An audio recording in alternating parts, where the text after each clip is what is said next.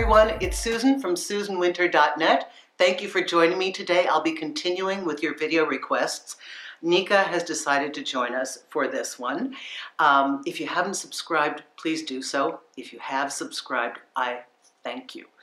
We are continuing with the questions that you write me, and the first one is for Lisa. So, Lisa, thank you for this, and it is about an emotional affair as opposed to a physical affair. Which is worse? Okay, uh, there neither is better, but here we go. Thanks for this, Lisa. Lisa writes, Dear Susan, thank you for all the time and talent you share with all of us. Your videos are awesome. Thanks, Lisa.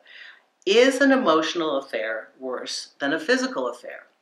And does an emotional affair generally lead to that slippery slope and blurred line of inevitable intimacy? Thanks for taking my question. Brilliant question. And this is something that is very difficult in our time period, especially with the extended reach of social media. I've done a number of articles for magazines on micro cheating. Micro cheating meaning flirting on social media accounts, stepping over the appropriate lines of the boundary that you would have when you are currently in partnership. And emotional cheating can be an even closer connection that your partner shares with a colleague, uh, an old school chum, a neighbor, somebody in a running club, whatever, a hobby. And here's the thing about emotional cheating. Um, first of all, neither neither scenario is good, physical or emotional. And Lisa, you're absolutely correct. It is a slippery slope. When you begin having an emotional affair with somebody, firstly, you have cut your partner out of the equation. So by diverting one's energy and siphoning off that valuable information that keeps your partner current with what's happening, keeps them informed as to your feelings and your passions and your concerns and your issues, you disallow your partner from participating in your growth and in your concerns. So it's part of the partner agreement that we're there for each other.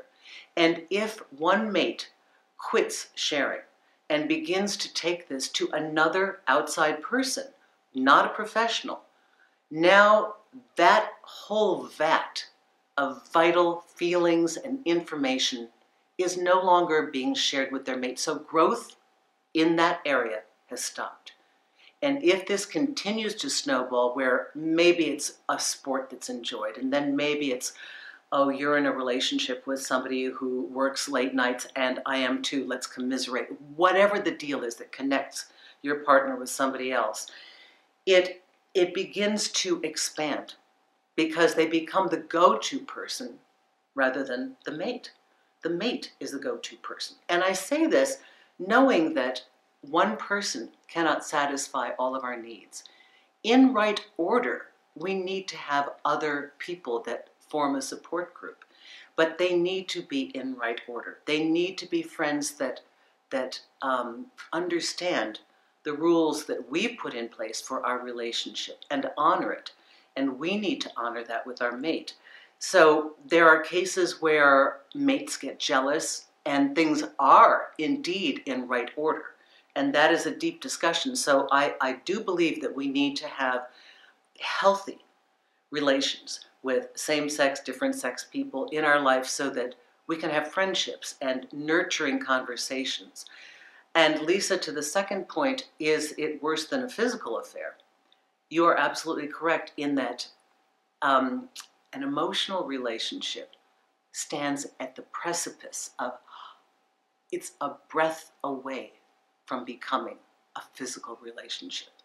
It is so easy to have that moment where everything congeals into a perfect storm where your partner places a touch or a gaze that's just a little too long, that looks like a cue for a romantic movement.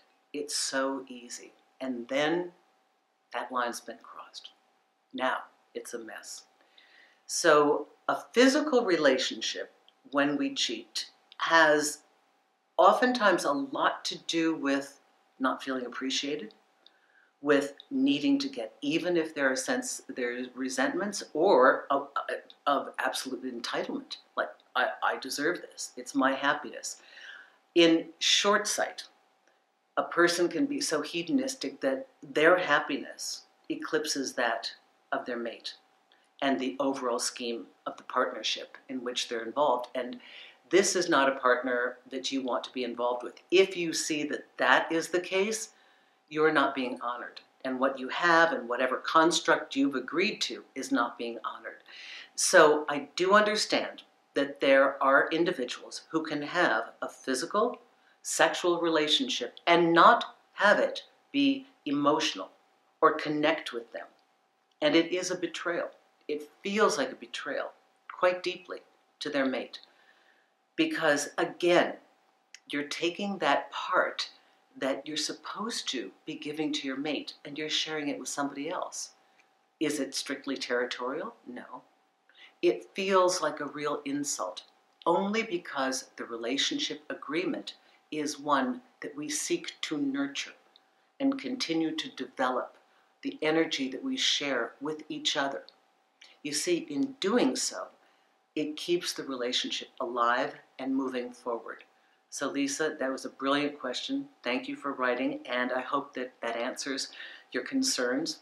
Neither is good, and you are correct.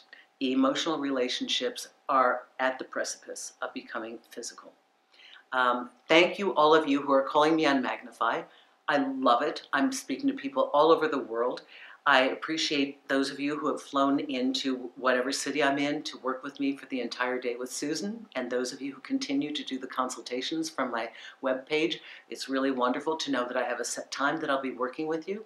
Thank you for all of your support. I mean that. Have a good week. Bye bye now.